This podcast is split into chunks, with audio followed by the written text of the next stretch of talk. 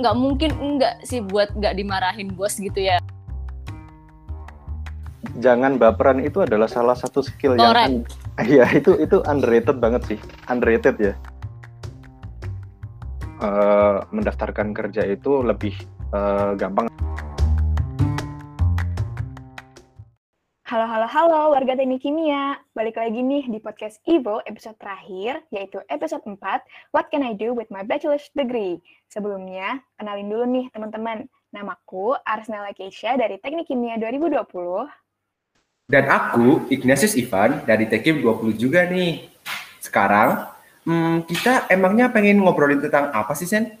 Bukannya dari kemarin tuh udah lengkap banget ya ngobrol-ngobrolnya. Kita udah pernah bahas organisasi, lomba, exchange, beasiswa, dan bahkan sampai karir di Tekim gitu.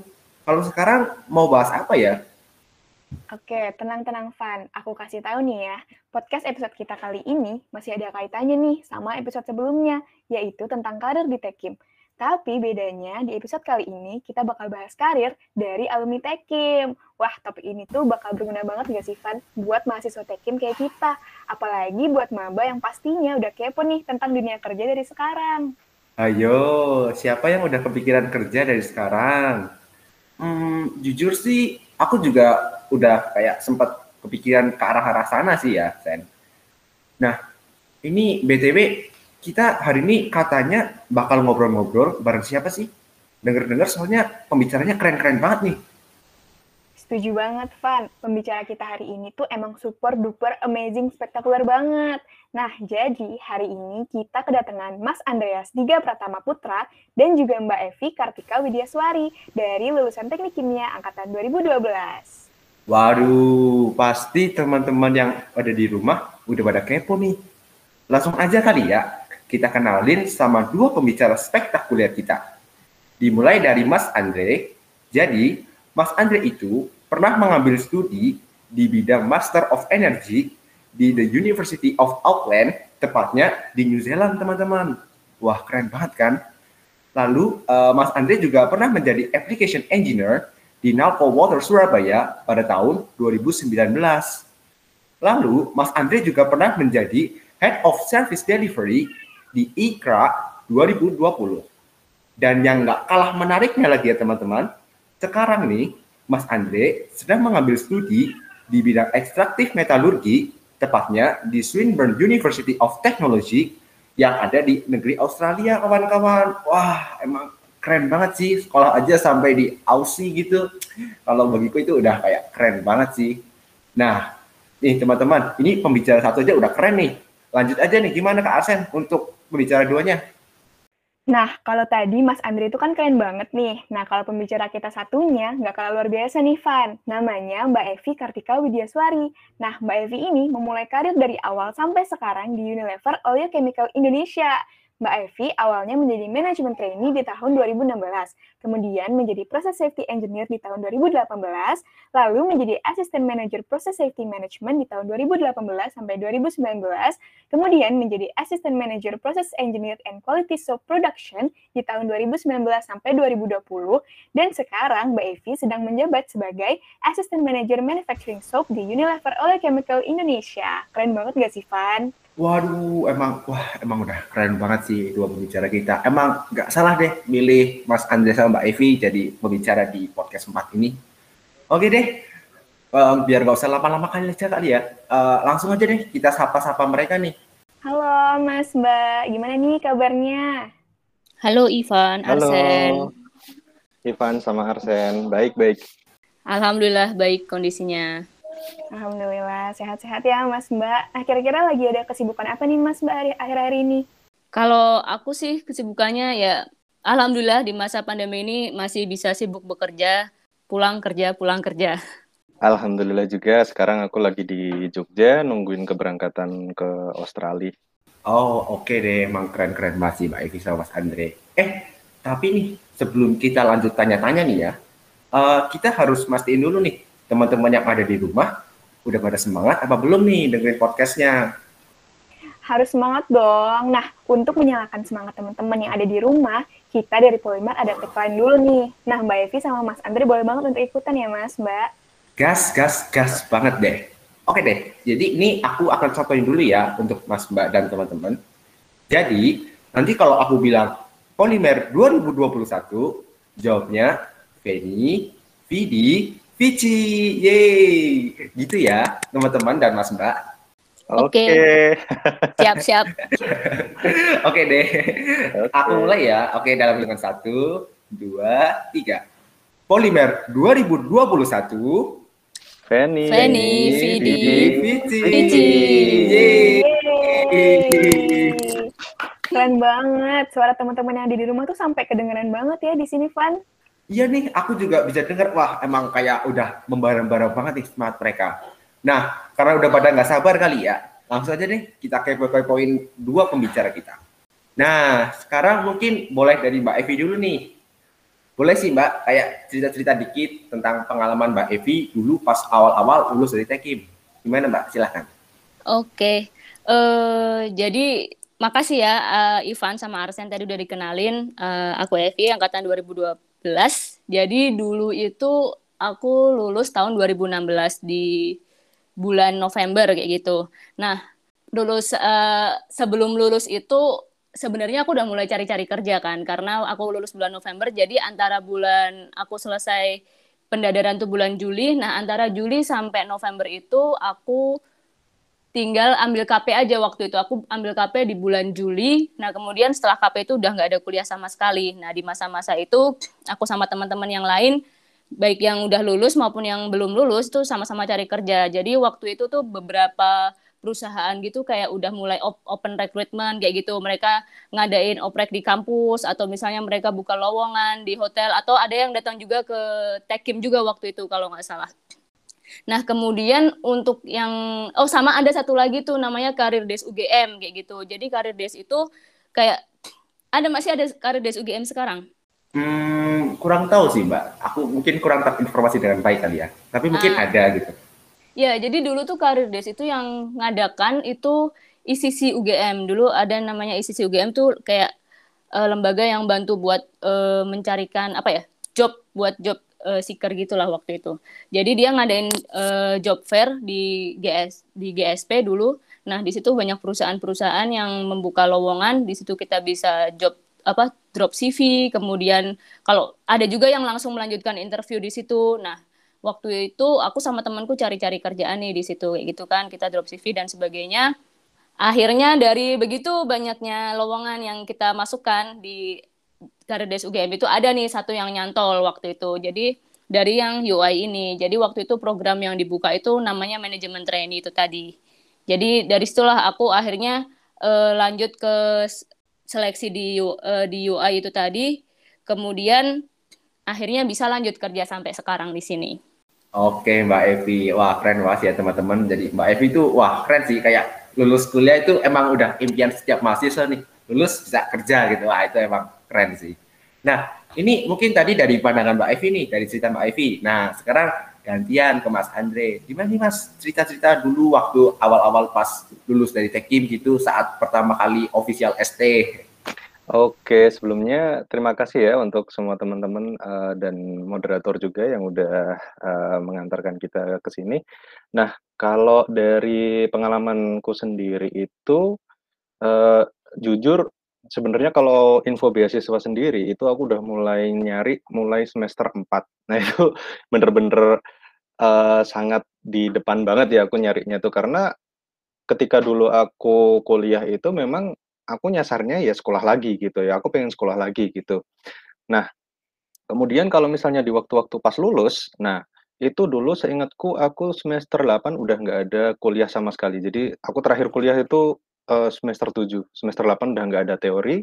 Semester 8 itu cuma ngerjain uh, apa namanya?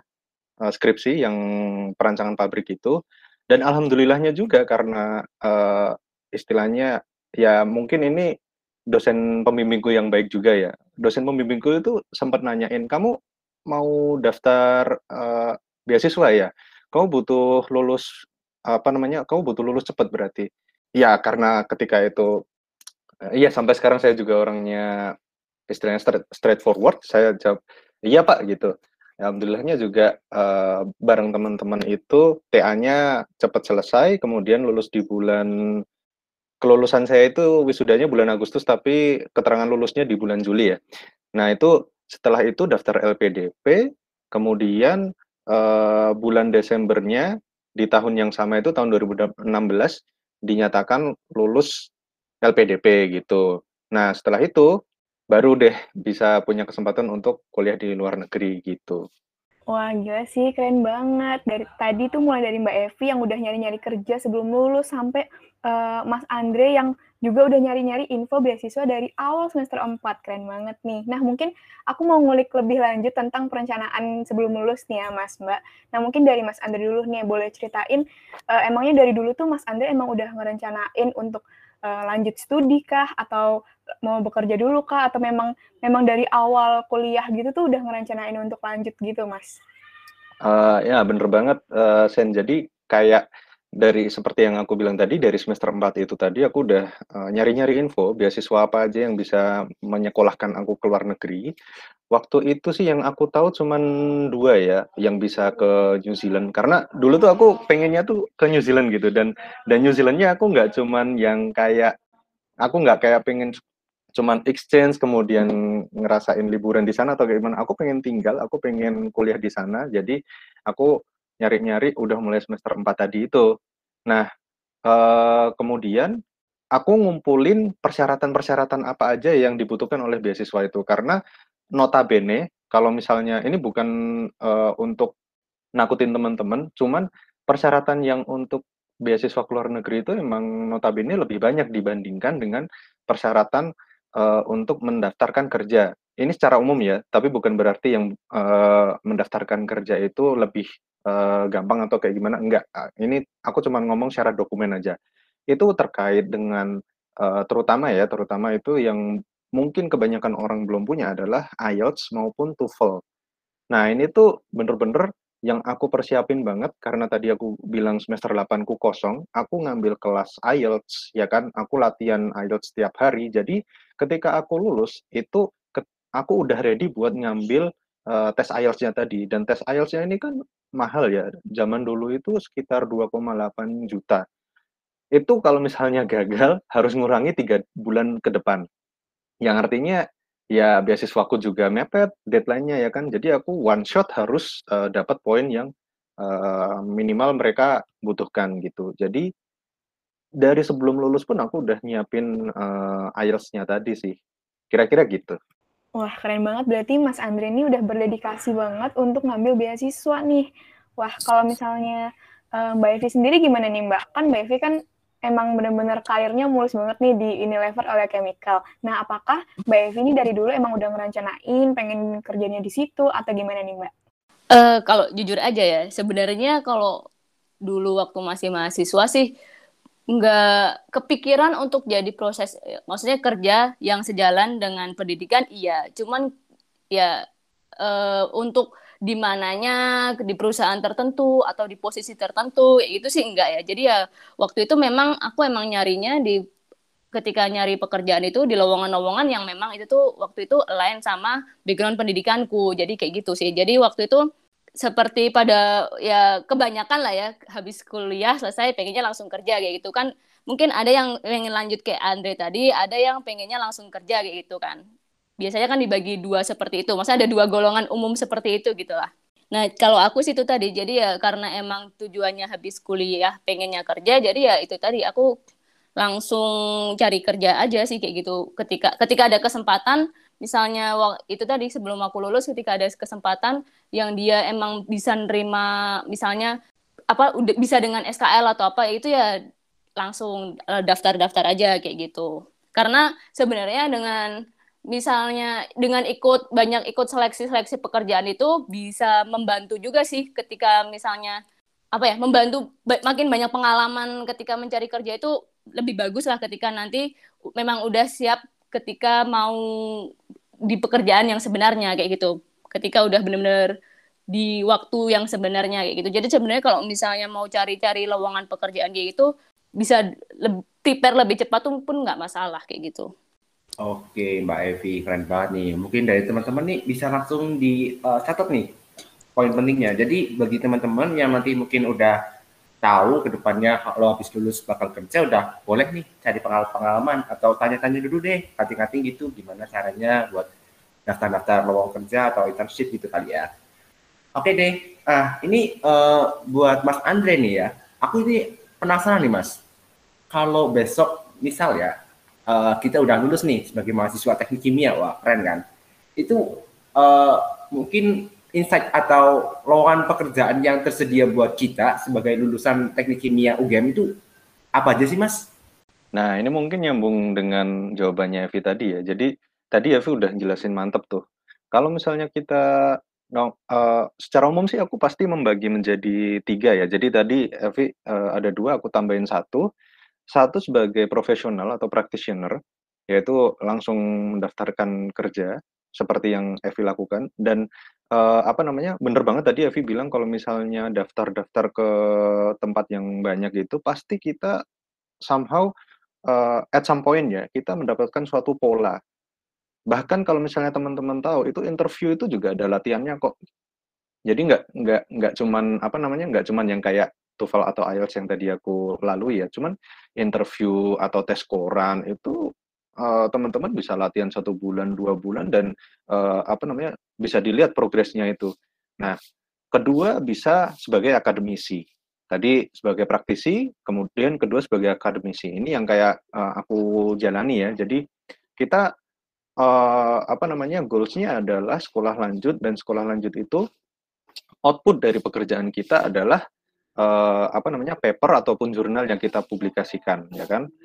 ketiga adalah sebagai uh, entrepreneur dan ini juga banyak loh teman-teman kalau misalnya mau berkenalan dengan mereka dan me, istilahnya kalau kita ke depannya mau interview atau menggali ilmu dari mereka ini juga insight yang bagus gitu. Salah satu contohnya kalau misalnya teman-teman tahu SS itu ya kan uh, kita udah kenal banget lah di Jogja ini SS itu udah sangat dikenal dengan dengan berbagai macam menu sambelnya ya itu pendirinya juga salah satu alumnus teknik kimia gitu. Dulu ada tiga orang kalau nggak salah kan. Uh, yang pertama uh, pentolannya banget nih namanya Mas Yoyo. Uh, menurut infonya sih dia dari kuliah dulu udah udah ini banget ya apa namanya udah gemar banget bikin bikin event maupun uh, bikin usaha gitu. Dia dulu mengawali karirnya sebagai IO katanya. Nah, kemudian yang kedua itu ada Pak Estiko, itu angkatan 95 juga. Uh, sekarang jadi manajer juga di Danon. Yang ketiga aku lupa siapa, tapi katanya ada tiga orang tuh pendirinya. Nah, ada tiga itu sih kalau misalnya aku boleh bilang ya, sebagai praktisi, sebagai akademisi, ataupun sebagai entrepreneur, gitu. Wah, bener-bener insightful banget nih info dari Mas Andre. Ternyata lulusan teknik kimia itu nggak cuma jadi proses engineer aja kok teman-teman. Jadi kalian bisa jadi praktisi atau akademisi atau bu ataupun entrepreneur. Wah keren banget sih. Nah terus mungkin masih ada kaitannya nih. Tapi aku mau nanya ke Mbak Evi. Menurut Mbak Evi nih, waktu jadi fresh graduate Tekim, itu tantangan terbesarnya apa sih Mbak di, di dunia kerja? sebagai fresh graduate tekim ya, ini sebelum dunia kerja dulu ya, sebelum masuk dunia kerja dulu. Tadi kan Andre bilang salah satunya itu adalah praktisi. Praktisi itu yang dimaksud adalah yang habis lulus terus langsung kerja gitu kan. Nah, sebenarnya kalau aku mau nambahin dikit aja sih di sini. Maksudnya untuk di dunia kerja itu sebenarnya tekim tuh luas banget gitu. Nggak cuman mungkin kalau kita masih awal waktu dulu dan aku pun juga gitu ya dulu waktu masih mahasiswa mikirnya ketika kita dari tekim tuh mikirnya selalu kayak proses engineer gitu, proses engineer, proses engineer. Nalco water. bener banget, iya, Bener kan? Nah. bener banget. Iya, karena kayak di Nalco water itu kayaknya lulusan Tekim lumayan banyak yang jadi sales engineer itu setauku ya, baik di angkatan di, di angkatan di atas atas kami 2011 2010. Kemudian ada juga bisa juga masalah uh, continuous improvement kayak gitu. Jadi di suatu perusahaan itu kan pasti selalu pengen ada improvement lah kayak gitu. Jadi sebenarnya Tekem tuh bisa masuk ke situ juga. Quality engineer kayak gitu. Kemudian kayak sekarang ini kan lagi trennya nih yang berkaitan sama sustainability. Nah, Tekem tuh juga bisa masuk ke situ kayak gitu. Atau ke risk management atau auditor itu bisa. Mungkin selama ini kita mikirnya kayak ya udah proses engineer atau misalnya konsultan yang di EPC EPC kayak gitu Nah, sebenarnya lebih banyak lagi kayak gitu. Jadi biar uh, kita semua, maksudnya kita tahu gitu, ternyata Tekem tuh lebih luas apa ya uh, skopnya yang bisa kita explore kayak gitu. Kemudian kayak R&D, R&D itu juga bisa anak Tekem di situ. Bahkan teman-teman kita banyak juga yang akhirnya masuk di dunia perbankan kayak gitu kan.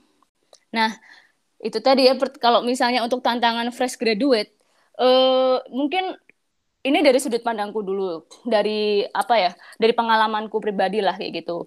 Nah, jadi untuk fresh graduate di fresh graduate tekim di dunia kerja, mungkin sebenarnya nggak cuma tekim aja sih. Pertama mungkin lebih ke kaitannya sama beda bedanya dunia kerja sama dunia kuliah kayak gitu. Pertama dari situ bedanya ketika kita di dunia kerja kita tuh benar-benar kalau dulu waktu kuliah kan dibilang eh kalian udah bukan siswa SMA lagi, udah kuliah, udah mahasiswa tuh harus lebih mandiri gitu kan, yang harus uh, lebih aktif kayak gitu. Karena dosen udah nggak kayak guru lagi. Nah di dunia kerja itu benar-benar jauh lebih harus mandiri lagi kayak gitu. Karena tuntutannya lebih besar. Karena di situ uh, kita udah dianggap sepenuhnya dewasa dan kita punya tanggung jawab yang harus dipenuhi kayak gitu kan.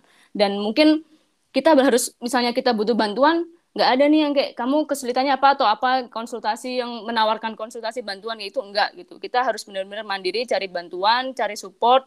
Dan bedanya lagi mungkin eh, kalau misalnya waktu kuliah gitu kan waktu kuliah itu kan kita punya nih teman-teman yang eh, sama nih sepen apa ya sepenanggungan lah gitu. Masalahnya sama gitu eh, tugas-tugasnya sama yaitu yang bisa diskusi bareng dikerjakan sama-sama. Sementara ketika dunia kerja enggak gitu. Kita harus berhadapan sama departemen lain yang punya kepentingan masing-masing kayak gitu kan. Yang mungkin kadang-kadang bisa apa uh, selek atau ya uh, cross inilah maksudnya uh, berbenturan kepentingannya kayak gitu. Nah kemudian masalah aplikasi ilmu nih. Aplikasi ilmu ketika di dunia kerja itu uh, mungkin kita apa ya ketika kita di kuliah itu kan mungkin diajarkan kayak yang teori yang yang aplikat aplikatif juga ada. Cuman mungkin nggak serta merta bisa langsung kita konekkan ketika kita di dunia kerja gitu kan. Jadi kita harus bisa ngelihat apa namanya permasalahannya di mana kemudian apa yang bisa diseles apa apa yang bisa dikerjakan untuk menyelesaikan masalah itu kayak gitu. Nah tantangan lainnya kalau misalnya aku ngobrol-ngobrol sama teman-temanku yang lain di industri lain kayak gitu masalah komunikasi. Masalah komunikasi itu juga merupakan tantangan juga karena kita kan berhubungan itu nggak cuma sama anak-anak tekim doang. Maksudnya kita berhubungan sama banyak orang dari berbagai macam background pendidikan yang mungkin nggak ngerti hmm, reaktor itu apa stripper itu apa kolom destilasi itu apa kayak gitu gitu kan jadi komunikasi gimana kita bisa menjelaskan apa yang kita kerjakan ke orang-orang yang tidak memahami itu, yang awam terhadap dunia teknik kimia. Itu sih kalau menurutku ya tantangan terbesar di dunia kerja untuk fresh graduate tekim. Oke, Mbak Evi, itu mungkin tantangannya tadi wah kayak tadi pertama dari awal tuh mungkin kurangnya informasi dari mahasiswa kayak informasi pekerjaan gitu ya, tekim bisa ke mana aja, tapi terus tadi banyak sih kayak ada uh, teknik aplikatifnya bagaimana, terus mungkin dari uh, suasana juga beda, dari kawan-kawan juga beda. Eh, emang wah berat sih, tapi oke okay lah, oke okay lah. Semoga kita bisa ya mbak. Jangan takut dulu, jangan nggak usah takut dulu. Kalau dijalani, insya Allah bisa lah. oke okay deh, mungkin uh, sekarang ini berarti kalau aku nggak salah itu mungkin tadi yang Mbak Evi cerita-cerita itu kan kayak semacam culture shock ya Mbak, maksudnya perbedaan kultur di kuliah sama dunia kerja nih ya Mbak. Ya, nah, bisa. Hmm. Mungkin kalau uh, boleh diceritain dikit ya Mbak, spill dikit mungkin dulu gimana sih Mbak Evi uh, pernah mengalami culture shock ini gitu? Ya, oke. Okay. Ini benar-benar pengalaman yang personal aku banget ya. Jadi mungkin nggak uh, apa nggak dialami oleh yang lainnya juga gitu. Karena kan aku kan kerja di UI ini kan lokasinya tuh di Sumatera Utara di suatu daerah di Sumatera Utara di pedalaman dekat inilah dekat kebun sawit kayak gitu kan. Nah, pertama culture shock-nya itu nggak cuma culture shock masalah dunia kerja sama dunia kuliah aja, tapi juga culture shock secara kebudayaan gitu. Beda kan budaya di Jogja sama budaya di Sumatera Utara kayak gini. Nah, pertama tuh itu kayak gitu. Agak-agak ada ke situ juga sih waktu itu gitu. Beda orang-orang yang biasanya kita ketemu kalau ditanyain dengan baik-baik akan menjawab dengan baik-baik. Eh, kemudian yang mungkin di sini kayak ramah kita bertegur sapa dan sebagainya. Nah itu mungkin yang dulu awal-awal sebagai anak baru kayak gitu kah di sini. Bahkan dari cara cara manggilnya pun kayak kamu manggil mas mbak di sini tuh kayak kelihatan banget gitu kamu tuh anak baru di di sini kayak gitu. Nah jadi kayak itu dari situ. Jadi mungkin kalau memang dapat tempat kerja yang emang sekiranya tuh beda daripada tempat awalmu kayak gitu ya mungkin coba diulik juga sih. Maksudnya di sana tuh gimana sih? Kayak gitu. Di tempat tempat tinggalmu tuh gimana sih? Orang di sana tuh biasanya panggil sapaannya apa? Kayak gitu. Gimana eh, apa ya? Gimana cara bergaul di sana biar cepet diterima? Kayak gitulah. Mungkin itu pertama diulik dari segi segi, segi culture dari kebudayaan sosialnya. Kayak gitu. Karena kan kita kan berhubungan sama apa namanya sama orang baru orang-orang baru gitu kan. Kita kan pengennya cepet diterima ya itu biar kerjaan kita juga lancar kayak gitu kan nah itu tadi kalau masalah culture shock itu. Kemudian yang kedua eh, masalah kalau misalnya kerja sama dunia kuliah itu tadi sih yang aku sebutin di awal masalah kemandirian kita buat eh, mengerjakan kita tuh udah misalnya nih disuruh belajar atau apa gitu dikasih kerjaan kayak gitu ya kita harus cari kita harus aktif gitu nanya gitu. Kalau nggak ngerti nanya. Kalau misalnya bingung cari bantuan. Misalnya kalau misalnya kita kuliah kita nanya ke dosen atau apa kalau udah dikasih waktu pasti pasti dijawab gitu kan. Cuman di dunia kerja itu nggak kayak gitu karena maksudnya semua orang di tempat dunia kerja itu kan pasti punya kesibukannya masing-masing punya jadwalnya sendiri-sendiri kayak gitu. Udah pusing dengan masalahnya sendiri-sendiri jadi harus dengan uh, lihai lah melihat celah dengan dengan siapa dan kapan, bagaimana untuk mencari bantuan itu tadi ya, untuk mencari support dalam kita menyelesaikan tugas kita kayak gitu. E, itu sih kalau dari pengalamanku di sini dulu awal-awal kerja di sini. Oke Mbak Evi, mungkin tadi teman-teman ya, kalau mungkin dari pengalaman Mbak Evi nih, mungkin nanti teman-teman kalau pernah nanti bakal mengalami yang namanya culture shock, bisa nih kayak tadi mungkin dari awal tuh bisa belajar dulu tentang kebudayaan sana. Kalau misalkan teman-teman nanti kerja di daerah yang berbeda. Terus juga uh, tadi kalau lebih lebih mandiri lagi sih teman-teman, jadi kayak kalau mau dikasih kerja atau apa itu ya kita harus aktif gitu tanya-tanya biar nggak kena marah sama si bos sih. Oke deh. Nah ini mungkin tadi kalau dari sudut pandang Mbak Evi nih, mungkin sekarang aku pengen tahu juga nih kalau dari sudut pandang Mas Andre nih, waktu dulu uh, kerja gitu, waktu mengalami culture shock ini, Mas Andre menghadapinya gimana nih Mas? Mungkin ada beda-beda cerita gitu sama Mbak Evi? Uh, ya mungkin ini ya apa namanya ketika kuliah juga di New Zealand gitu. Evi tahu aja uh, aku uh, ininya kerjanya sales engineer. Jadi dulu aku juga sempat diajarin di Nalco ya itu tuh cara kita mendekati orang tuh ada ada ada salah satu yang paling nancep gitu di kepala gitu yaitu adalah commonality atau uh, kesamaan.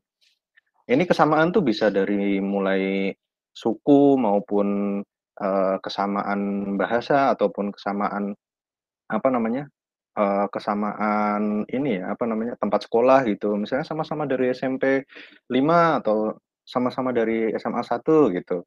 Itu tuh bisa lebih cepat deket daripada yang kita sama orang nggak kenal sama sekali gitu. Nah, uh, dulu ketika di New Zealand itu, karena komunaliti kita kental banget, ya endingnya aku spend, uh, banyak waktu dengan mahasiswa Indonesia juga gitu.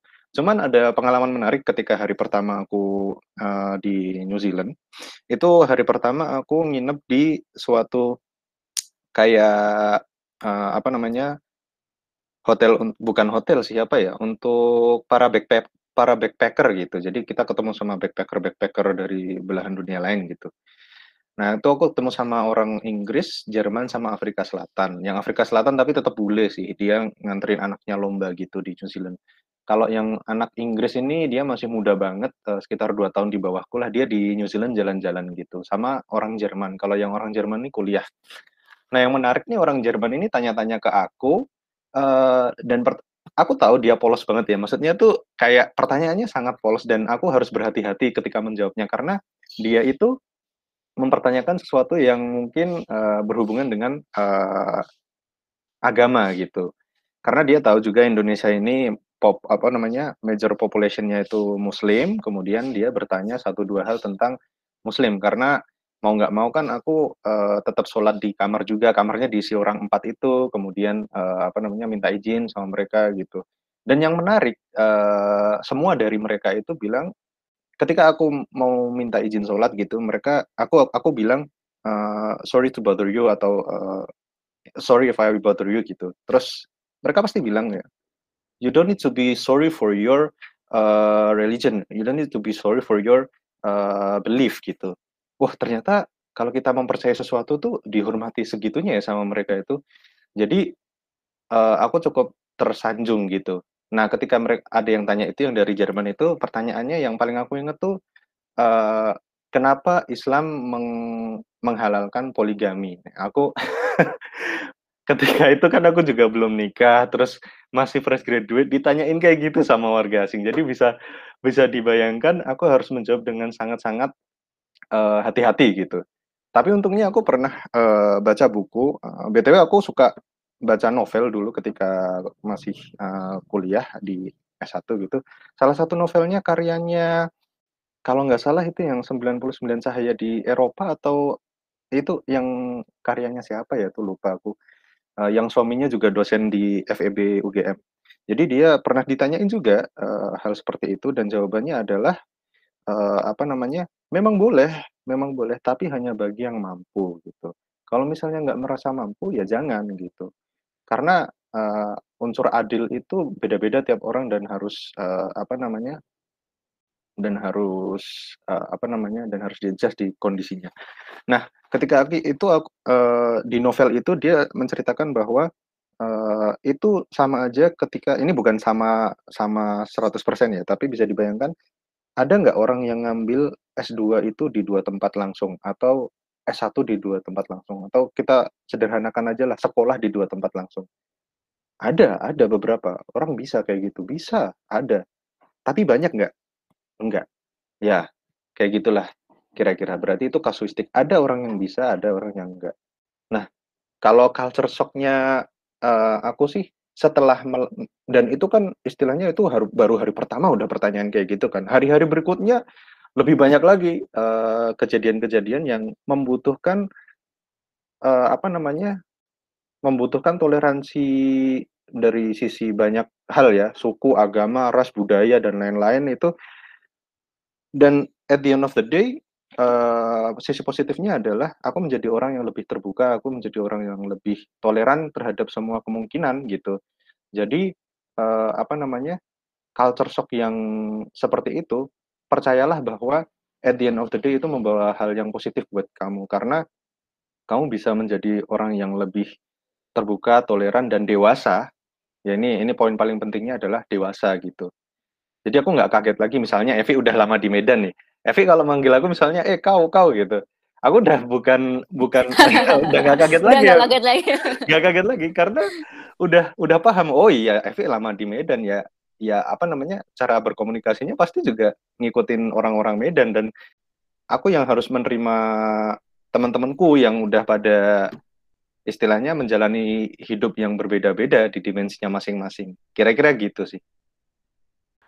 Oke, wah ternyata banyak banget nih cerita-cerita dari Mbak Evi sama Mas Andre, teman-teman. Boleh banget tuh dicatat kalau misalnya nanti kalian mau terjun ke dunia kerja atau mau lanjut beasiswa ke luar negeri. Nah ini nih, kemudian aku pengen nanya nih sama Mas Andre. Tadi kan sempat diceritain ya, banyak pengalaman unik di New Zealand, bahkan dari hari pertama. Nah kalau misalnya selama tinggal di sana tuh Mas, ada nggak sih Mas kayak struggle yang benar-benar struggle yang Mas rasain selama ada di New Zealand, selama kuliah di sana gitu Mas?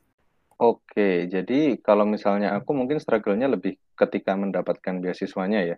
Jadi kalau boleh dibilang tuh kalau kita ngambil kuliah di luar negeri uh, itu ataupun dalam negeri juga ya, itu nggak bisa yang kita mengharapkan, oke okay, aku daftar, uh, kemudian bulan depan aku berangkat gitu. Nggak ada cerita kayak gitu. Ma ataupun cerita seperti itu tuh sangat sedikit sekali. Nah, aku harus menunggu. Tadi kan aku keterima LPDP itu 2016 ya. Nah, itu aku harus menunggu sekitar satu setengah tahun di 2018 uh, eh, pertengahan itu untuk berangkat ke New Zealand. Jadi masa untuk melanjutkannya cukup lama dan itu teman-teman juga harus cari aktivitas-aktivitas yang uh, positif sih di tengah-tengah waktu itu.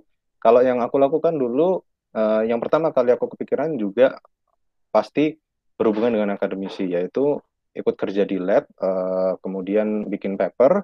Selain itu aku juga sempat kerja di Danon dulu, uh, tapi itu modelnya lebih kayak internship sih, PKWT gitu, kontrak kerja waktu tertentu. Nah, uh, mungkin itu sih kalau dari sisi sekolah lagi. Mungkin kalau misalnya dari sisi yang uh, pekerjaan gitu, profesional, Evi bisa cerita? aku nambahin dikit aja sih dari tadi yang udah aku ceritain. Jadi kalau misalnya struggle di tempat kerja tadi, kalau nggak salah Ivan bilang ya, kita harus mencari bantuan aktif gitu, biar jangan sampai dimarahin bos nih kayak gitu kan. Nah, cuman ketika kita udah di tempat kerja nih, udah bekerja lah namanya, kayaknya nggak mungkin enggak sih buat nggak dimarahin bos gitu ya. Maksudnya dalam ya pasti akan ada suatu momen di apa ya satu momen kita akan menemukan itu gitu karena ya begitulah namanya bekerja gitu. Itu salah satu dinamika yang menurutku mungkin pasti dirasakan oleh hampir semua pekerja gitu ya. Orang yang kerja sama orang lain kecuali kalau kamu jadi wirausahawan yang kamu mempekerjakan orang gitu. Dengan jadi wirausahawan aja mungkin kita bisa bisa aja dimarahin sama customer gitu kan, apalagi kita masih karyawan gitu. Jadi ya secara mungkin kalau kita waktu mahasiswa nggak dimarahin mungkin ya lebih ke ditegur atau diarahkan sama dosen misalnya penelitian atau apa ya gitu cuman ketika kita namanya udah bekerja ya harus siap aja sih kayak gitu karena ya itu tadi ada tuntutan yang harus kita penuhi dan uh, ada target-target yang harus dipenuhi dan bos kita pun juga mungkin juga di atas dimarahi oleh atasan-atasannya kayak gitu kan sebenarnya ya kayak gitu cuman itu sih salah satu dinamikanya ketika bekerja. Maksudnya itu adalah hal yang niscaya terjadi kayak gitu. Jadi jangan down dan tetap semangat kayak gitu.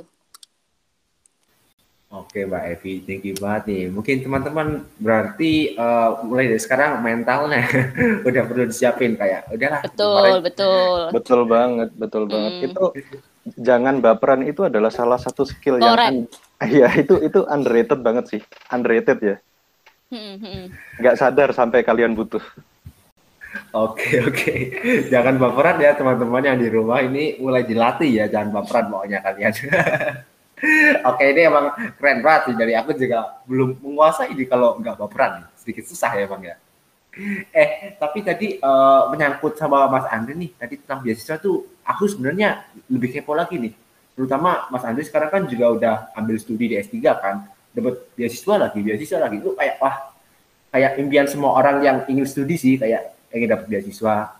Nah tadi mungkin Mas Andre kan udah cerita, cerita nih dari pengalaman atau perjalanan Mas Andre untuk mendapatkan beasiswa S2 tadi kayak misalkan uh, udah tadi saya dari semester 4 sampai tadi persiapan IELTS gitu kan itu memang udah kayak mantep banget sih nah kalau untuk studi di S3 nya nih untuk perjalanan dapat beasiswanya itu sama nggak mas? Atau mungkin ada beda cerita gitu?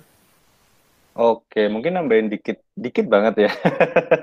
Soalnya yang tadi udah agak lengkap sih menurutku. Kalau yang S3 ini tuh uh, dia apa namanya beasiswanya dari universitas. Universitasnya nyambung sama pemerintah uh, Australia di dalam uh, project dari lembaga namanya uh, Krikos itu kayak lipinya Australia gitu. Nah, uh, apa namanya? Dari dari alurnya itu yang aku lakukan dulu adalah nyusun CV yang mereka butuhkan kan CV, kemudian uh, apa namanya? Kemudian IELTS. Nah, kebetulan tuh pas aku daftar IELTS-ku yang dulu habis. Nah, aku tes IELTS lagi itu.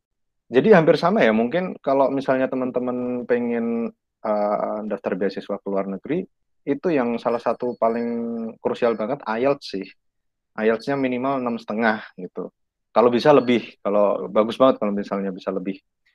Terus uh, wawancara, wawancaranya online karena apa namanya? Karena nggak ada yang di Indonesia juga dan aku nggak bisa ke sana juga. Orang baru wawancara juga ya, baru seleksi gitu. Kemudian uh, apa namanya? Udah habis itu uh, officially diterima dan apa namanya tinggal ngikutin proses untuk ke sananya ngurusin visa dan lain-lain kayak gitu kira-kira gitu sih dan ini ini IELTS ini salah satu core lah kunci buat buat uh, daftarin beasiswa emang Oke, wah kita dapat ilmu baru nih Van. Ternyata ya, aku baru tahu kalau IELTS itu ternyata ada uh, masa berlakunya ya, Mas? Iya, jadi uh, IELTS itu sekitar tiga, uh, tiga tahun, tiga tahun, tiga tahun. Nah, Mas, aku penasaran banget deh. Kan tadi Mas bilang kalau misalnya Mas tuh emang pengen banget uh, tinggal di New Zealand, makanya Mas S2-nya ke New Zealand. Nah, kalau misalnya di Australia ini gimana, Mas? Kenapa Mas milih di Australia? Oke, kalau untuk yang Australia ini sebenarnya yang pertama ya, studi S1-ku itu menghasilkan output-output paper yang berkena uh, yang berkaitan dengan materials engineering ataupun uh, lebih detail lagi itu uh, metalurgi. Nah, S2 aku itu geothermal karena dulu aku sempat kepikiran kayak uh, apa namanya? Aku pengen banget belajar geothermal gitu. Itu sebenarnya dua hal yang berbeda sih. Dan aku tahu kalau New Zealand itu salah satu top leadernya geothermal gitu. Dan program-programnya aku juga udah kepoin tuh mereka. Uh, main ke lapangannya juga, kemudian kita uh, sampai ke control roomnya, ke alat-alatnya gitu. Itu salah satu yang uh, bagus banget sih untuk studi akademik karena kita nggak cuma belajar di kelas tapi kita juga ke lapangan. Nah untuk yang S3 ini aku balik lagi ke uh, tracknya yang S1 di di metalurgi gitu. Kalau yang dulu aku S1 itu ngerjain pirometalurgi, mendapatkan uh, apa namanya logam berharga dari or or itu biji yang kita dapatkan dari dari alam. Kalau yang sekarang ini aku mendapatkan logam berharga dari uh, sampah elektronik gitu. Jadi karena aku apa namanya karena aku lihat juga backgroundku itu yang uh, eh, S1 itu udah kuat banget di metalurgi ya udah aku uh, lanjutin di S3 ku ini sekalian jadi tambah kuat gitu. Jadi itu salah satu bentuk profiling sih. Karena pasti teman-teman itu besok kebayang kok aku mau membentuk diriku seperti apa ya aku memprofiling diriku seperti apa ya. Aku yakin Evi juga punya eh, tujuan-tujuan atau goals-goals yang aku mau capai misalnya dalam dalam pekerjaan ini entah dalam uh, hal teknologi ataupun dalam hal uh, apa namanya di dalam pabrik itu akan ada banyak banget ya ada manufacturingnya ada ya macam-macam lah. Nah itu salah satu bentuk profiling teman-teman itu mau dijadikan apa gitu. Oke, Mas Andre, thank you banget informasinya nih. Berarti bisa disimpulin teman-teman, kalau nanti mungkin kalau ada yang ada mau lanjut nih sekolah ke luar negeri itu yang penting harus jelas dulu nih goalnya nih. Jangan kayak asal sekolah doang ya teman-teman. Eman-eman belajarnya gitu kan bertahun-tahun. Nah ini tadi udah kita ngobrol-ngobrol dari awal lulus sampai sekarang aduh dari Mbak Evi yang udah kerja sampai bertingkat-tingkat gitu kerjanya kan dan Mas Andre yang studi-studi terus nih. Nah mungkin uh, dari pengalaman-pengalaman yang Mas Andre dan Mbak Evi punya nih boleh dong disimpulin uh, kayak dari kita mahasiswa itu apa aja sih yang perlu kita siapin agar nanti karir kita ke depannya sukses? Mungkin bisa dari segi soft skill atau hard skillnya. Mbak Evi dulu mungkin silakan Mbak. Oke, jadi kalau tadi biar sukses di tempat kerja gitu ya skill apa gitu. Kalau pertama yang jelas ya misalnya kamu uh, kerja yang inline dengan background pendidikan sekarang tekim ya kamu harus bisa menguasai apa yang di, apa yang diperlukan buat kerja di tekim sebenarnya sesuai dengan ini sih sesuai dengan posisinya itu tadi yang secara hard skillnya harus bisa ke situ. Tapi kemudian nggak cuman itu aja kita nggak cuman dari sisi hard skillnya e, memenuhi kualifikasi pekerjaannya itu tadi tapi juga yang secara umumnya sih yang paling yang penting ketika di dunia kerja itu karena kita kerja itu hubungannya sama manusia dan ketika kita pengen sukses itu juga apa ya e, dinilai oleh manusia juga ya ad adalah gimana cara kita menjalin hubungan e, interpersonal dengan orang kayak gitu. Itu pertama gimana cara kita bekerja sama gimana cara kita berkomunikasi, menyampaikan ide kita, menyampaikan pendapat kita, menyampaikan gagasan. Kemudian ketika kita berdiskusi, misalnya ada perbedaan pendapat, gimana kita bersikap setelah itu, kayak gitu. Nah, jadi uh, uniknya lagi ketika di dunia kerja ini tuh, ibaratnya nih ya, kalau misalnya lagi dalam urusan kerja nih, karena beda departemen dan punya kepentingan masing-masing tuh bisa nih gontok-gontokan nih dalam meeting kayak gitu kayak adu pendapat gitu. Tapi ketika kita udah istirahat udah di luar ya kita tetap temenan biasa kayak gitu. Udah nggak dibawa lagi masalah pekerjaannya. Nah itu salah satu skill yang diperlukan juga karena untuk membedakan ya membedakan uh, urusan profesionalitas dan uh, hubungan uh, interpersonalnya itu tadi. Kemudian kebanyakan mungkin kalau masih awal-awal kayak bingung gitu kan kita nih mau gimana sih uh, belajar? Aku pun juga gitu sih dulu waktu awal-awal. Mau ketika lagi interview gimana cara kita menjual diri agar uh, dilirik oleh para perusahaan-perusahaan HR-HR gitu kan biar tertarik sama kita. Nah itu salah satu personal branding itu merupakan skill yang penting juga buat dipersiapkan dari mahasiswa itu biar memudahkan ketika nanti cari kerja, ketika berhubungan di tempat kerja kayak gitu. Nah, kemudian itu tadi kalau misalnya pekerjaannya itu uh, inline ya sama background pendidikan sekarang ini. Cuman tadi kan Andre bilang ada salah satu selain akademisi praktisi kan misalnya wirausahawan gitu atau mungkin atau hal lain lah yang freelance yang sebenarnya itu tuh nggak nyambung sama yang kita pelajari sekarang nih kayak gitu. Misalnya temanku sekarang ada yang jadi digital marketer kayak gitu. Itu kan nggak nggak ada nyambung-nyambungnya ya kayaknya sama Tekim kayak gitu. Nah, ketika misalnya memang setelah nanti itu sadar bahwa oh ada minat ke situ bukan maksudnya nyambung ke Tekim ya gitu dan ketika nanti mau uh, pursuing karir di situ yang beda sama Tekim harus dipastikan nih ketika sebelum lulus itu sambil dipersiapkan juga memperkuat skill-skill yang dimiliki ketika mau keluar jalur itu. Misalnya misalnya temanku yang digital marketer ini jadi ketika dia kuliah tuh dia sambil nyambi jadi freelance kerja jadi penulis artikel kayak gitu. Jadi dia emang beneran nyambi kerja seperti itu kayak gitu. Kemudian kalau misalnya itu tadi yang kewirausahaan misalnya mau jualan apa itu juga mulai diasah jiwa-jiwa kewirausahaannya ketika dari zaman-zaman kuliah kayak gitu kan. Nah soft skill seperti itu sih salah satunya bisa didapat dengan organisasi yaitu kan banyak nih wadah-wadah organisasi di kampus ya yaitu bisa di jurusan, bisa di level fakultas, bisa di level universitas ya gitu. Jadi ya organisasi itu menurutku salah satu wadah yang penting sih kalau misalnya untuk mengasah soft skill seperti itu tadi untuk belajar gimana kita bisa bekerja sama sama orang lain kayak gitu. Cuman sebenarnya nggak cuman uh, organisasi apa ya nggak wadahnya tuh nggak cuma organisasi aja gitu. Kalau misalnya ada yang tertarik di bidang akademis tuh misalnya bisa juga tuh ikut project-project dosen kan dosen mungkin beberapa ada yang punya project sama perusahaan-perusahaan tertentu gitu kan.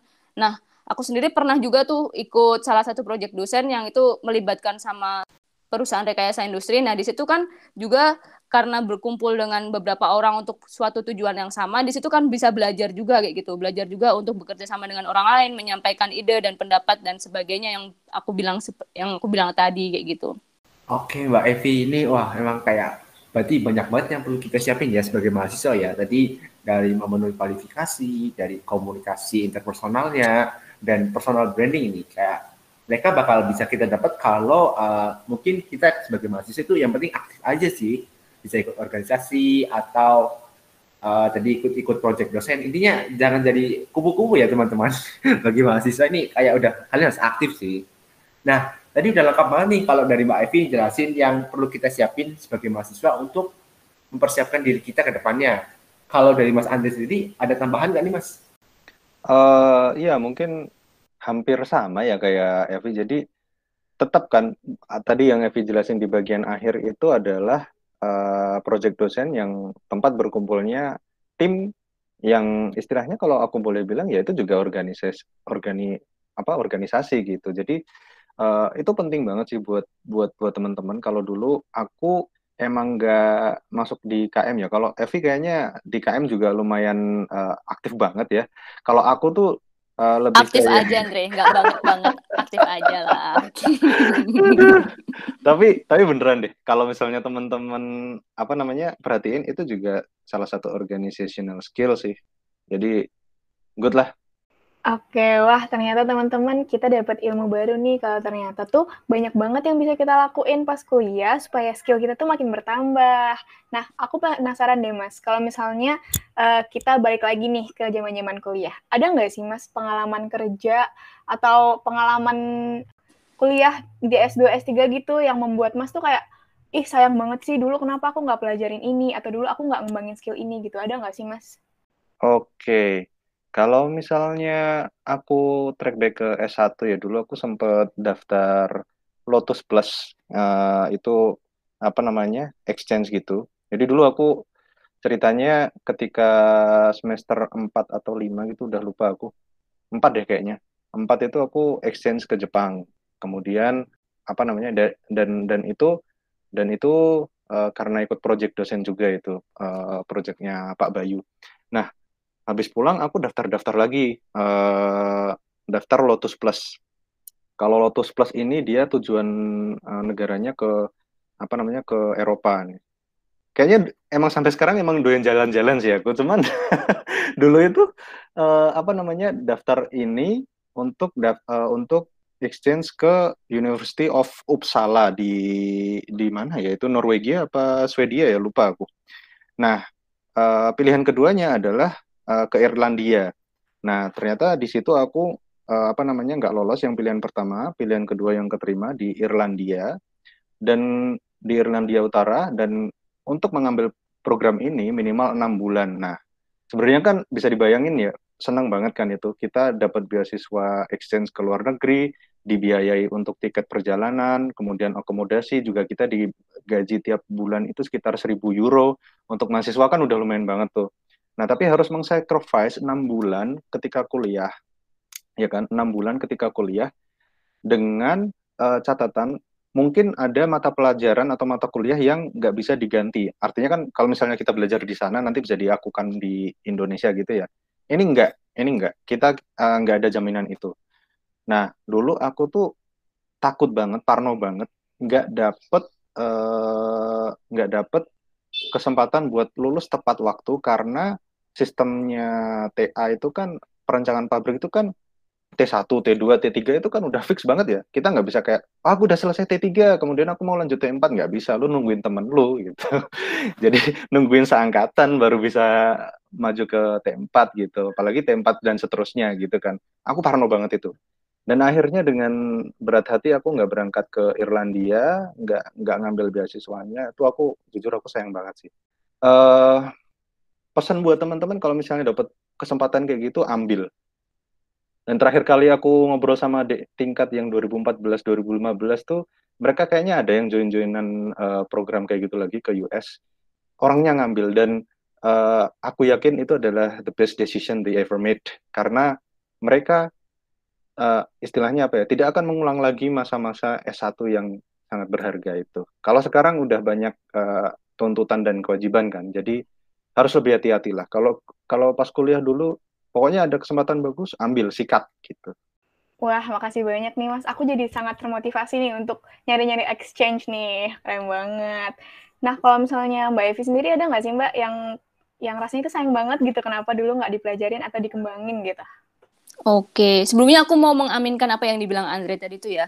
Karena kan Eh, kesempatan-kesempatan itu tuh cuma datang buat mahasiswa gitu kan. Once kamu udah lulus dan udah gak jadi mahasiswa, udah bakal susah lagi buat cari kesempatan-kesempatan yang sama. Jadi kalau misalnya memang jadi selama jadi mahasiswa dimaksimalkanlah kesempatan-kesempatan yang ada kayak gitu.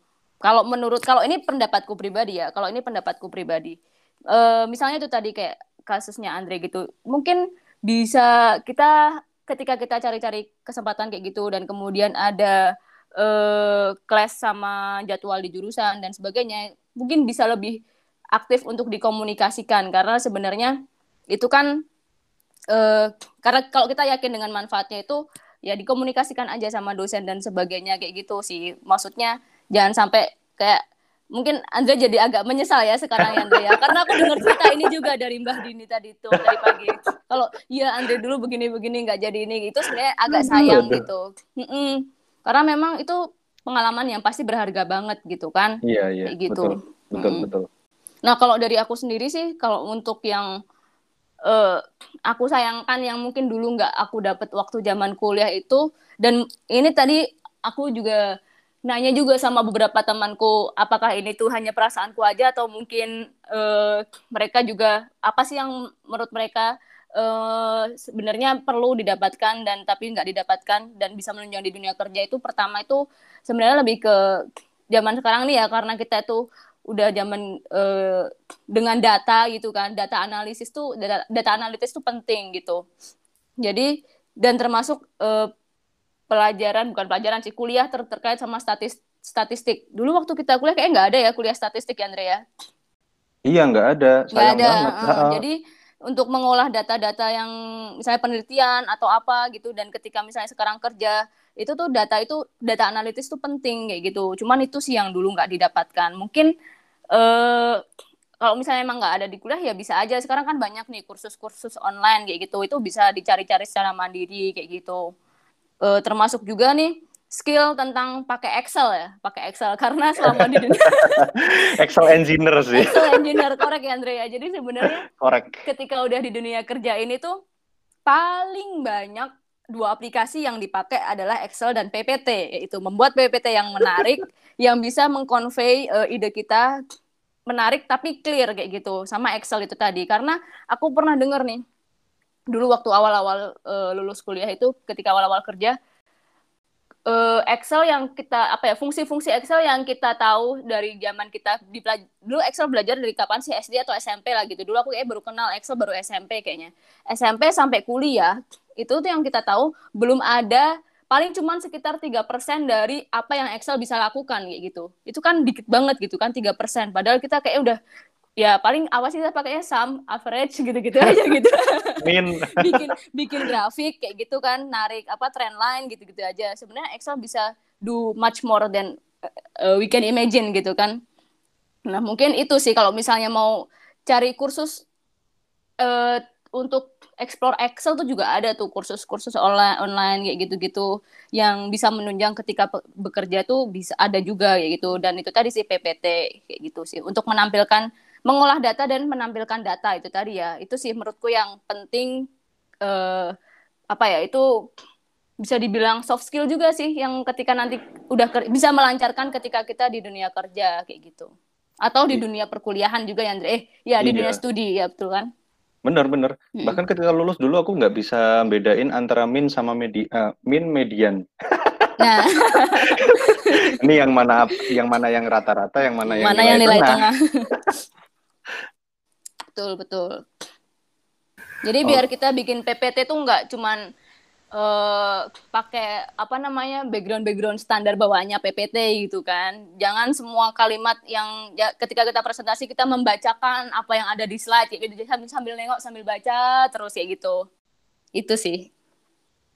Oke mbak. Ini berarti kalau dari mbak F ini tambahannya dua poin penting ya ini. Ada tadi di bagian yang statistik nih sama uh, untuk mungkin aplikasi yang digunakan itu kita harus belajar banget tentang Excel nih karena bakal kepake di dunia kerja sama dunia uh, studi mungkin ya. Oke oke siap siap. Nah ini sekarang aku juga pengen bahas-bahas tentang ini sih kayak mungkin kalau mahasiswa udah nggak asing lagi sama yang namanya kata peminatan nih yang nanti kalau kita di teknik kimia UGM biasanya diambil di semester 5. Nah kalau dari Mbak Evi sendiri nih dulu uh, saat mengambil peminatannya sama sekarang di dunia kerja itu linear nggak sih mbak atau mungkin ada beda gitu? Nggak ada sih, nggak ada nyambung-nyambungnya sama sekali. Dulu aku waktu tag game itu ngambil keminatannya material, sama kayak Andre, material juga kan Andre? Yo Cuman ya sekarang pekerjaannya nggak ada nyambung sama material, ilmu material sih. Memang sih, maksudnya nggak nggak masalah gitu, nggak nyambung pun. Cuman kalau memang ada ketertarikan di bidang tertentu kayak yang udah Andre rasakan dari semester 4 dan udah mulai nyari dan ke depannya tuh emang dia tuh minat di situ ya disambungkan pun lebih baik kayak gitu. Iya betul banget sih. Jadi uh, kalau dari kasusnya Evi mungkin uh, kalau di oleochemical malah yang paling deket tuh bioproses ya Vi atau apa ya? Mungkin lebih ke bioproses Indre. Cuman ya aku nggak ngambil bioproses jadinya.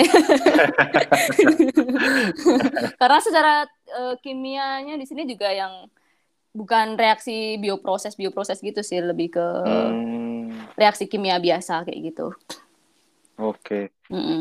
Kalau yang kasusku soalnya aku uh, ya tadi udah aku jelasin juga ya materials engineer ya kalau produk-produk paperku S1 sama uh, yang mau ngambil S3 ini jadi lumayan nyambung sih uh, teknik material sama yang aku ambil sekarang kayak binary phase diagram, eutektiknya di mana, kemudian uh, apa namanya itu kan reaksi antara padat dan padat di fase yang mana, di suhu berapa kayak gitu.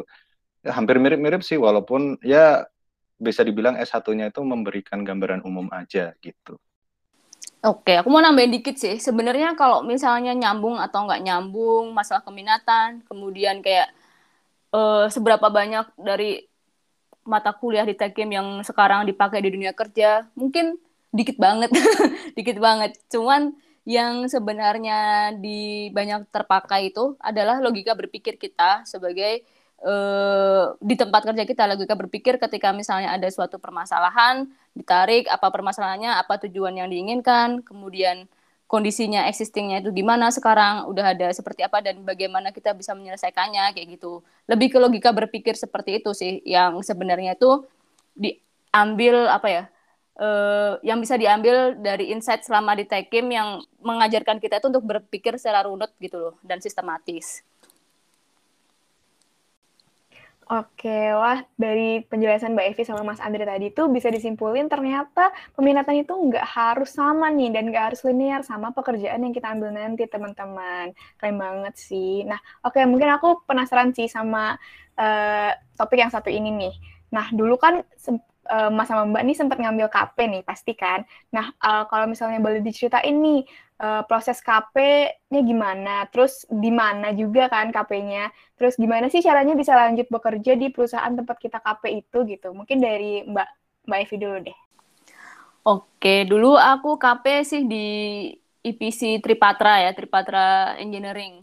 Jadi itu uh, perusahaan uh, engineering pro procurement and consultant di dulu lokasinya di Bintaro kayak gitu. Jadi sebenarnya basisnya dulu sih dia di lebih ter, terfokus di oil and gas cuman waktu itu karena oil and gas lagi lesu kemudian dia beralih ke ke industri apa ya waktu itu gula kalau nggak salah nah kalau aku sih dulu ya mengajuk seperti pada umumnya aja sih. Aku mengajukan proposal sama temanku. Aku dapat link dari kakak angkatan sebelumnya yang dia dulu sebelumnya juga KP di situ. Kemudian sebelumnya aku udah cari-cari info juga sih sama kakak angkatan tersebut. Apa aja yang diperlukan kemudian berapa lama terus dimasukkannya ke mana itu dari nanya-nanya dari masnya itu waktu itu. Kemudian ya udah waktu itu aku lupa sih mengajukannya itu berapa lama sebelumnya. Kayaknya di semester yang sama dari aku oh aku aku KP itu bulan Juli berarti itu udah semester 9 sebenarnya. Kayak aku ngajukan di bulan-bulan eh di semester 8 kalau nggak salah. Karena waktu itu aku emang sama temanku karena uh, waktu itu semester 7 aku masih penelitian, masih skripsi juga eh 7 ke 8, 8 tuh masih uh, masih penelitian sama skripsi jadinya belum sempat buat mau KP jadi kita KP setelah pendadaran kayak gitu. Cuman untuk teman-temanku yang emang mereka itu uh, pada KP di perusahaan besar yang biasanya itu banyak peminatnya dan mereka itu kayak antri, mungkin menolak mahasiswa kayak gitu. Ya emang mereka udah prepare jauh-jauh hari sebelumnya, minimal enam bulan sebelumnya tuh udah pasti udah masukin proposal KP-nya sih ke perusahaan-perusahaan seperti itu kayak gitu.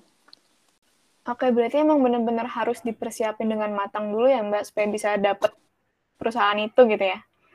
Iya, kalau misalnya memang ada perusahaan besar yang diinginkan dan biasanya perusahaan itu tuh eh, apa ya selalu padat jadwalnya dengan anak-anak KP ya harus dipersiapkan lebih awal kayak gitu sih kecuali kalau hmm. misalnya perusahaannya itu ya ya, ya kalau misalnya pengennya cuman ya udah asal KP gitu aja ya mungkin bisa lebih slow ya gitu ya kalau misalnya tujuannya tuh kayak gitu gitu nggak ada target tertentu mau KP di perusahaan uh, yang yang banyak peminatnya itu tadi kalau Andre dulu gimana kalau aku dulu dibantuin sama teman seangkatan, uh, teman teman SMA kita juga si oh, Nyoman. Iya, iya, iya, iya, iya. Jadi uh, tapi mempersiapkan proposal dan lain-lainnya itu juga plus minus enam bulan sebelumnya sih. Dan ini ini sebenarnya proses yang tidak bisa dihindari semua uh, mahasiswa ya. Pasti pasti kurun waktunya segituan lah gitu. Kalau kalau dibilang satu semester, satu semester sebelumnya gitu. Berarti range-nya kan 6 sampai 12 bulan ya. Ya emang segitu gitu dari dari proses awal pencarian gitu dan ngirim-ngirim proposal. Cuman kalau nggak salah ya Vi, dulu itu salah satu bidang yang paling uh, boleh dibilang menarik, uh, boleh dibilang sulit, boleh dibilang memberikan ilmu yang banyak juga itu teman-teman dari pupuk kayaknya betul betul yang benar-benar tekim banget tuh tekim banget yang di, itu yang tekim banget tuh biasanya yang di pupuk sih PKT mm -hmm. atau PKT Bundang atau Pusri gitu tuh biasanya emang case-case-nya yeah. tuh apa ya sangat aplikatif banget lah kalau misalnya mau menerapkan ilmu tekimnya kayak gitu. Iya. Ketika maksudnya maksudnya bukannya yang lain tuh nggak ada tekim-tekimnya ya, cuman itu tuh tekim yang sulit gitu loh. Iya. ketika Case yang sulit gitu. Ketika dia udah muncul recycle, ah itu udah harus recycle tuh udah udah paling bikin puyeng setekim dah itu.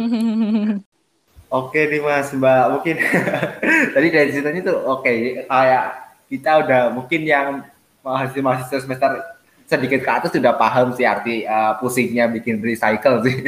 Di mata kuliah tertentu lah ya ya paham lah. Emang susah sih. Nah ini berarti tadi udah dijelasin mungkin teman-teman nih kayak dari kalau besok mungkin ke depannya mau KP nih ya kalau mau KP-nya yang beneran mau ada experience baru mau yang asik gitu seru lah. Ya persiapannya juga lebih awal sih kalau menurut Mbak Evi dan Mas Andre Oke nih. Oh iya, bentar. Mau Gimana, nambahkan, Mbak? mau nambahkan ya. Jadi sebenarnya masa KP itu adalah masa yang apa ya? Masa yang menurutku penting karena kenapa penting di situ karena kan sebelumnya kita itu cuman belajar secara teori di atas hitam di atas putih aja gitu kan ngerjain-ngerjain soal dari dosen case-case tertentu gitu. Cuman mungkin itu adalah salah satu momen di mana kita tuh beneran lihat pompa pertama kali, beneran lihat e, menara distilasi pertama kali, beneran uh, ngitung yang case yang sesungguhnya kejadian di situ dan kita misalnya itu salah satu tugasnya kita gitu. Jadi uh, untuk KP ini beneran dimanfaatkan sebaik-baiknya untuk familiaris apa ya biar kita tuh lebih familiar sama dunia tekim yang sebenarnya kayak gitu. Kalau misalnya emang nanti setelah lulus pengen kerja di dunia tekim yang yang inline dengan pendidikan kayak gitu sih Oke, nih teman-teman bisa dicatat lagi nih tadi poin pertama penting dari uh, Mbak Evi ya. Kalau misalkan KP itu karena dia akan similar dengan dunia kerja. Kalau kalian linear mungkin bekerja di pendidikan teknik nih, akan ya pokoknya dimanfaatkan sebaik mungkin lah kalau KP itu. Betul. Oke, oke, thank you banget nih Mbak Evi tambahannya.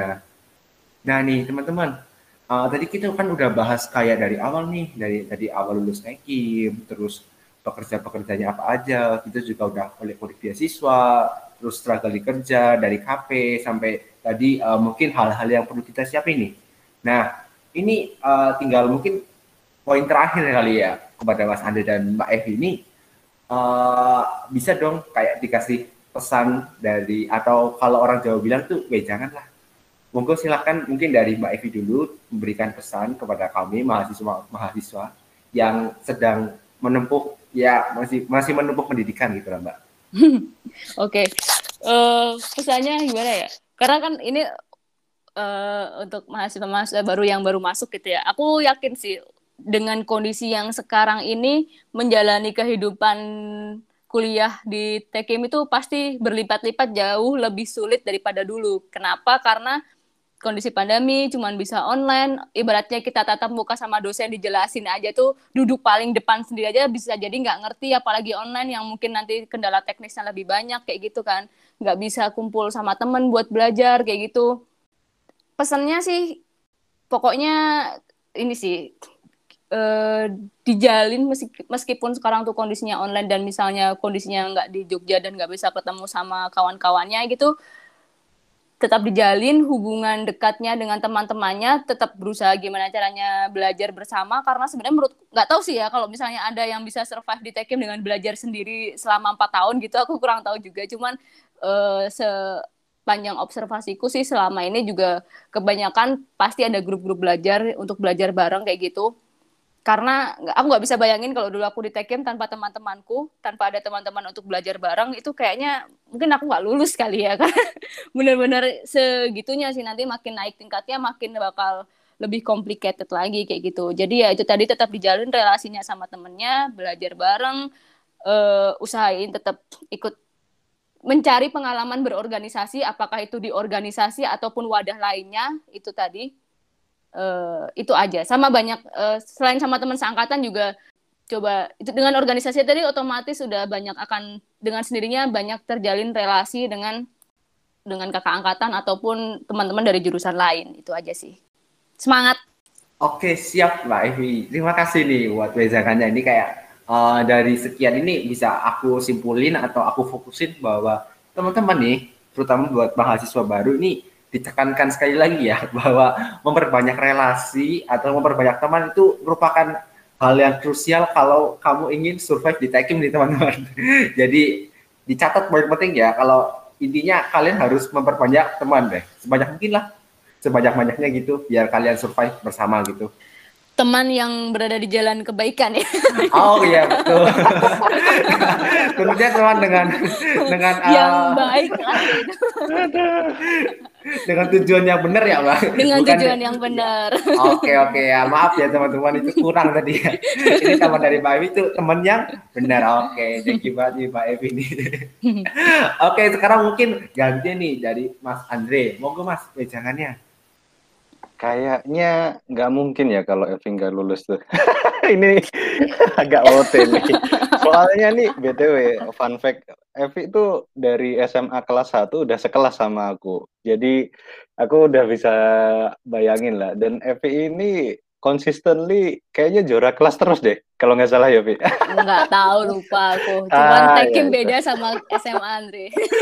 ada, ada. Jadi kalau misalnya uh, apa namanya kalau misalnya teman-teman tadi dari uh, Evi udah dijelasin itu apa namanya uh, sekarang kita ke kondisi digital dan lain-lain gitu. Tapi ada satu hal yang mau di kondisi digital mau di kondisi nggak digital teman-teman uh, tetap harus pegang ini yaitu jadilah berani. Karena uh, ini aku juga dapat dari bosku yang dulu tempat kerja sih. Karena salah satu opsi uh, kita tuh cuman punya dua opsi di kehidupan ini. Jadi berani atau jadi ikhlas.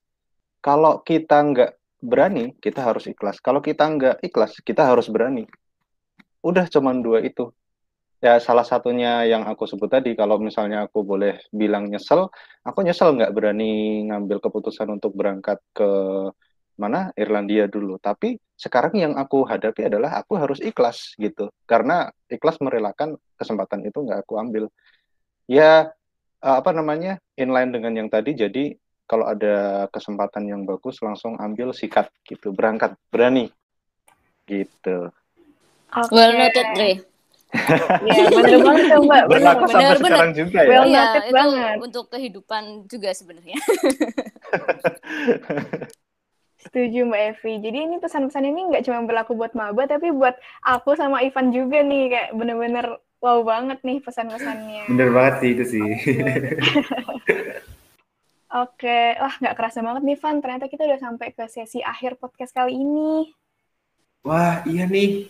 Tadi saking serunya ngobrol-ngobrol gitu ya. Wah sampai benar-benar nggak kerasa. Tapi ya nggak apa-apa sih. Walaupun mungkin tadi nggak kerasa, tapi uh, dari obrolan kita tadi tuh aku rasa bermanfaat banget sih benar-benar bermanfaat banget sih Van. Nah jadi yang bisa aku simpulin dari perbincangan kita hari ini, kita tuh dapat banyak banget wejangan.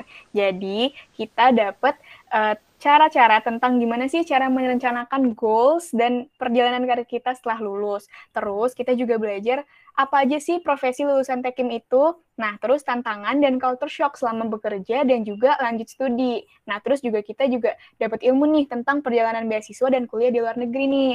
Terus juga apa aja sih skill yang harus kita kembangin selama masa-masa kuliah dan sampai kita juga bahas nih tentang peminatan dan KP. Wah, lengkap banget gak sih, Van? Setuju banget nih sama Arsen. Wah, pokoknya udah deh. Kalau kalian dengerin dari awal sampai akhir nih, kayaknya wah, emang sebelum uh, kita akhiri nih, mungkin aku sama Arsen dan segenap panitia juga mau berterima kasih dulu kepada Mas Andre dan Mbak Evi yang udah bersedia nih untuk meluangkan waktunya buat sharing-sharing sama kita. Nah, sama-sama. Oke, Mbak. Sama-sama. Siap. Oke, Mas. Dan kami juga mau minta maaf kalau misalkan selama podcast tadi uh, kami selaku podcaster aku dan Arsen juga terdapat kesalahan kata. Oke, mungkin sebelum podcast ini benar-benar berakhir, kayaknya enak banget sih kalau podcast empat ini kita tutup pakai pantun. Iya nggak sih? Setuju banget. Gas fun pantun. Oke deh, siap-siap ya. Jalan-jalan ke rumah Galih. Cakep. Perginya pakai kebaya. Artinya? Usai sudah podcast Evo-nya nih. Semangat terus polimernya ya. Sampai jumpa teman-teman. Dadah. Makasih semua. Thank you. Thank you.